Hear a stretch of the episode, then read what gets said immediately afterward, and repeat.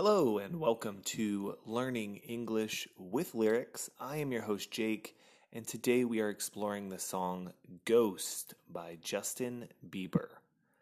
While a lot of people like to make fun of Justin Bieber, I think he's pretty fun and enjoy his music, generally speaking.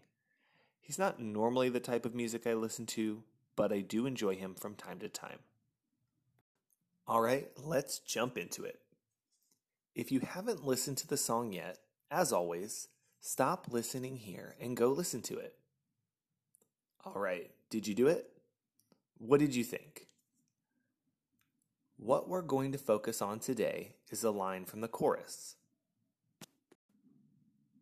If I can't be close to you, I'll settle for the ghost of you.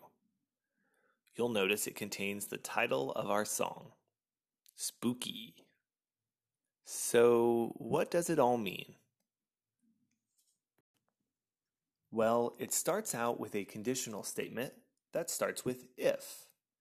We've talked about this in a previous episode, but as a quick review, a conditional statement gives us two phrases. In our song, the phrase that starts with if is our condition. When the condition is met, that is to say, when the thing being talked about happens, then the second part happens as well. We could say, when the condition is met, the second part triggers. If the first part isn't met, the second part doesn't happen. In this case, the condition, if I can't be close to you, seems to have already been met. The lyrics before the chorus seem to imply that this person he's singing about has already left him in some way. If they've left him, that naturally means that he can't be close to them. He talks about a bridge that they've taken that he is unable to cross. Perhaps he's speaking about someone who has died. So, what will he do since he is unable to be close to this person? He'll settle for the ghost of you. Settle can mean a lot of things, and we aren't going to talk about all of them here. In general, it means that something comes to rest, it stops. For example, if you shake up a liquid in a bottle, everything starts moving around inside the bottle. If you wait for it to settle, you're waiting for it to calm down and stop moving. We often tell children to settle down, which means the same as calm down. Stop being so crazy. Our song uses the verbal phrase settle for, which has quite a different meaning. To settle for something means that you accept it, even if it's not your preferred option. For example, if I can't find a donut to eat, I might settle for a croissant. A croissant isn't nearly as good as a donut, but it satisfies my hunger so I can settle for it.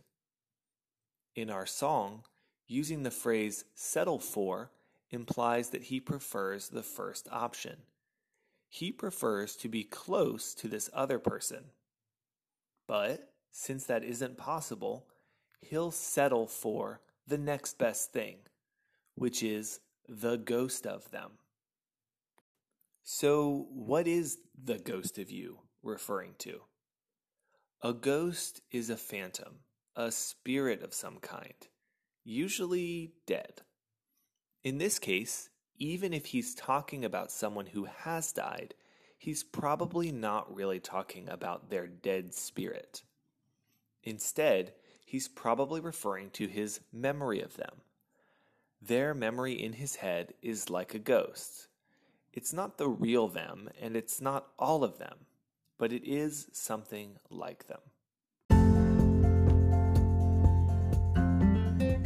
Well, that's all we have today.